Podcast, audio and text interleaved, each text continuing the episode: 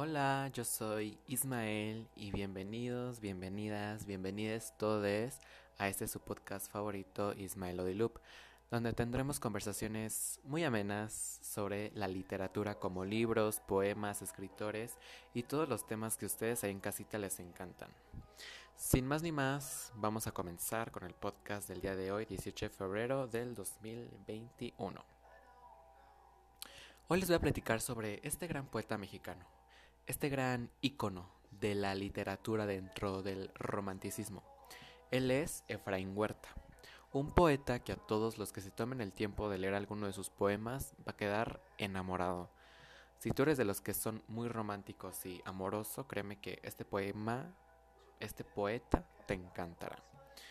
Y bueno, elegí un poema que fue el que más me gustó y se los leeré para después comentarlo con ustedes. Amor absoluto.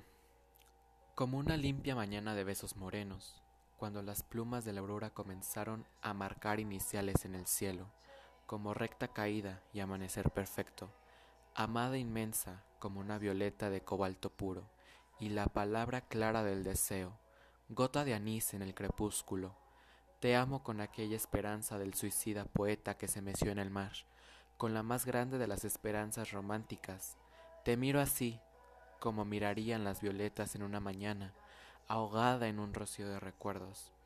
Es la primera vez que un absoluto amor de oro hace rumbo en mis venas. Así lo creo, te amo, y un orgullo de plata me corre por el cuerpo. ¿Qué les pareció? En lo personal, la verdad me hizo recordar a mi amor imposible de la secundaria, verdaderamente. Ahora, en donde pude sentir más esos bonitos sentimientos de amor fue en el verso donde dice, Te miro así, como mirarían las violetas en una mañana ahogada en el rocío de recuerdos, ya que nos hace sentir que cuando vemos a esa persona, eh, a esa persona que tanto nos gusta, que tanto amamos, nos hace sentir como mariposas en el estómago, ¿no? Dicen por ahí. Este poema está escrito en versos el poema, el tema eh, eh, es más que obvio, ¿no? Eh, nos habla de amor, el amor que sientes hacia alguien. Yo pensé en mi otro crush de la secundaria, verdaderamente. Tenía muchos, pero en especial en esos dos. y bueno, nuestro hablante lírico en este poema es Efraín Huerta, que como bien les comenté, él es el que escribió este bonito poema que queda muy bien para este mes del amor y la amistad.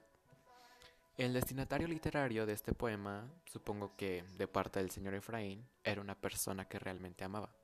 Puede sentir ese amor verdaderamente. Ahora bien, está más que claro que nos habla sobre un amor profundo, hacia alguien o hacia algo, ¿no? Hacia nuestra mascota, nuestra pareja, nuestra mamá o a nuestro papá. Este poema de verdad que solo se lo dedicaría a las personas que más amo en este mundo.